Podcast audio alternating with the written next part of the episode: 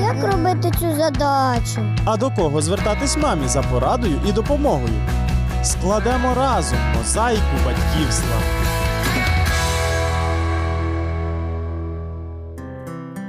В ефірі Мозаїка батьківства. І я, Олена Стангеліні, рада знову вас вітати. Мабуть, багатьом із нас з дитинства знайомий мультик про непосидючого Петрика П'яточкіна. Його енергія додавала чимало клопоту батькам та вихователям. Неможливо не гасати, не плигати, не скакати, не розбігтися, стрибнути, не стрибнути, наче м'яч.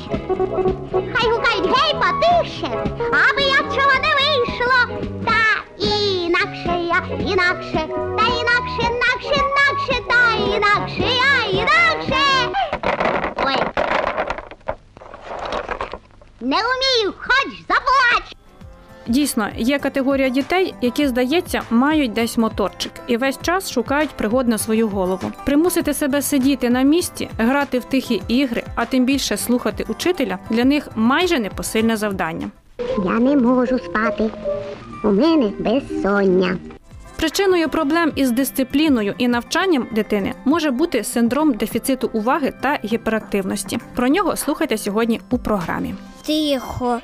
Мама вчиться виховувати. Рухова активність важлива умова повноцінного розвитку дитини. Тому, якщо ваша малеча любить бігати, стрибати, навіть коли ви вже стомилися і задоволенням грає у рухливі ігри, іноді проявляє непослух і впертість, це зовсім не є приводом для занепокоєння. А я ж вам казав. Справжню клінічну гіперактивність можна розпізнати ще з народження, стверджує нейропсихолог, організатор центру лікувальної педагогіки сознання Олена Яковенко.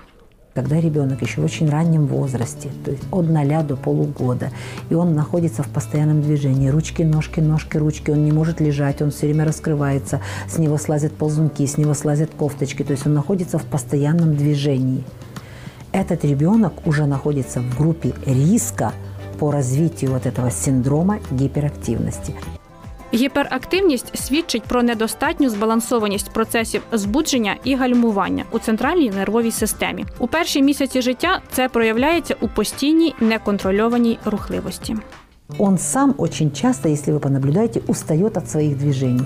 И казалось бы, когда ребенок должен устать, он начинает двигаться еще больше еще больше возбуждается. От полугода до года, до полутора лет он находится в постоянном движении, он часто падает, он а, плохо устойчив, когда он начинает ходить, он практически не начинает ходить, а он начинает бежать, а не ходить. То есть сама по себе гиперактивность, настоящая клиническая, это, а, собственно говоря, диагноз, который отражает состояние центральной нервной системы. Гіперактивні діти мають розсіяну увагу, не можуть сконцентруватися на одному предметі чи одному виді діяльності, часто гублять речі. Для них характерна непослідовність у поведінці, забудькуватість, невміння слухати і зосередитися, імпульсивність та іноді агресивність. Ой, у мене проблема. У деяких випадках ознаки гіперактивності починають проявлятися не в перший рік життя, а трохи пізніше. До года ребенок был очень спокойным, очень таким э, уравновешенным, то есть развивался хорошо, в меру плакал, в меру э, спокойно лежал в кроватке. Когда начал уже сидеть или, например, ходить, все было абсолютно нормально, то есть абсолютно нормально развивался ребенок. Когда же стала проявляться гиперактивность? Родители говорят, ну где-то после двух лет, больше к трем годам, ближе к трем годам. Вот тут как раз уже можно говорить о гиперактивности, которая спровоцирована нарушением обменных процессов. То есть ребенок начинает поглощать очень много сладкого, очень много мучного. У ребенка нарушена вообще в принципе вся система питания. Это, соответственно, приводит к нарушению обменных процессов. Плюс еще, так как он активный, и родители не знают, чем его занять, они плюс еще ему дают каждый раз и конфетку, и булочку, чтобы он только пожевал и на какое-то время успокоился. И плюс сюда подключаются еще электронные всевозможные развлечения, то есть гаджеты, то есть планшеты, телефоны и так далее. Это еще больше стимулирует и без того ослабленную уже нервную систему. Мы говорим о некой заработанной гиперактивности или гиперактивности, которую можно назвать гиперактивность на фоне нарушения обменных процессов, на фоне ферментопатии. Така дитина потребує корекції режиму і харчування, виключення з її раціону продуктів, які діють на неї збудливо. Їх має визначити лікар на основі складеного анамнезу. И когда мы убираем такие продукты, когда мы нормализовываем ночной сон, то есть ребенок должен вовремя ложиться спать, питание плюс а, адекватное воспитание и, э, как правило, нужно снять все электронные носители, то есть гаджеты все, которые развлекают ребенка и стимулируют и без того слабую кору головного мозга. И вот в комплексе мы достигаем хорошего результата. Это без каких-либо препаратов. Таким образом, мы даем возможность нервной системе окрепнуть. Плюс подкорректировать обменные процессы, и ребенок перерастает. Это тот ребенок, который не был изначально гиперактивным. Но если ребенок от рождения гиперактивен, такого ребенка нужно опять-таки лечить. То есть это нужно идти к врачу, к неврологу, это нужно заниматься по тому же принципу. Питание, сон, лечебный режим дня, воспитание, но это нужно начинать гораздо раньше. Гіперактивна дитина потребує вчасної кваліфікованої допомоги ще й тому, що попереду школа, де необхідні уважність, посидючість і підпорядкування правилам, наголошує Олена Яковенко. Когда мы э, получаем таких деток уже в школе, это уже запущенный вариант гиперактивности. Если это приобретенная гиперактивность, она хорошо лечится лечебным социумом. Лечебный социум и лечебный режим дня. Это первая помощь.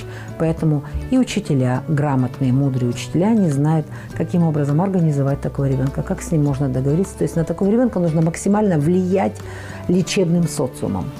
И очень многие вещи можно подкорректировать и подтянуть. А если еще учитель сам э, найдет подход к родителям, и еще если и родители осознают этот процесс, то это будет более результативно, вплоть до 70-80% эффективности выведения из заработанной гиперактивности. Но если эта гиперактивность связана с состоянием нервной системы, то таким ребенком нужно заниматься комплексно. Это врач, это психолог, это родители, это какая-то организация, которая помогает в коррекции поведения такого ребенка, который будет заниматься развитием концентрации внимания.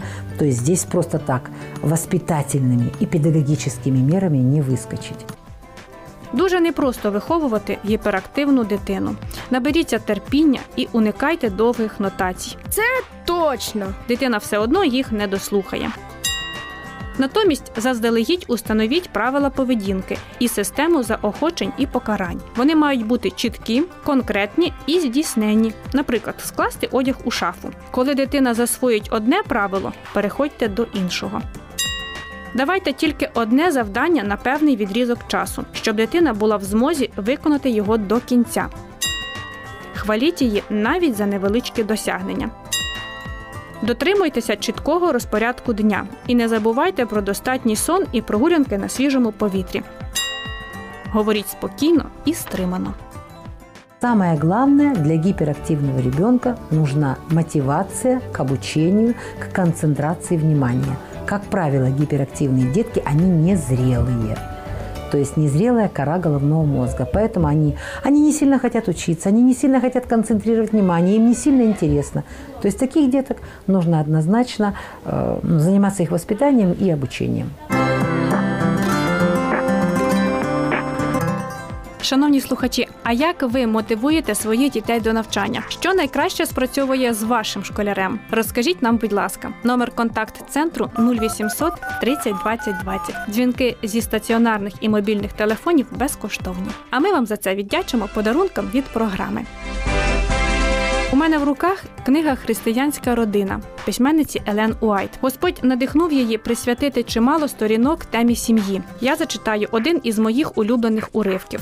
Ваш співчутливий викупитель спостерігає за вами з любов'ю і розумінням, готовий вислухати ваші молитви і надати необхідну допомогу. Він знає усі турботи материнського серця і підтримує вас як найкращий друг у кожну критичну хвилину. Його вічні руки завжди підтримують богобоязливу, вірну матір. Так, коли я знаю, що у своїх клопотах я не одна, а у мене є помічник і друг, і це сам Господь, в чиїх руках увесь всесвіт. Мені стає легше і приємніше виконувати свої найбільш рутинні обов'язки. Спробуйте покладатися на Бога навіть у дрібницях, і нехай він благословить ваші зусилля. Ви слухали програму Мозаїка батьківства. З вами була Олена Стангеліні. До наступного ефіру.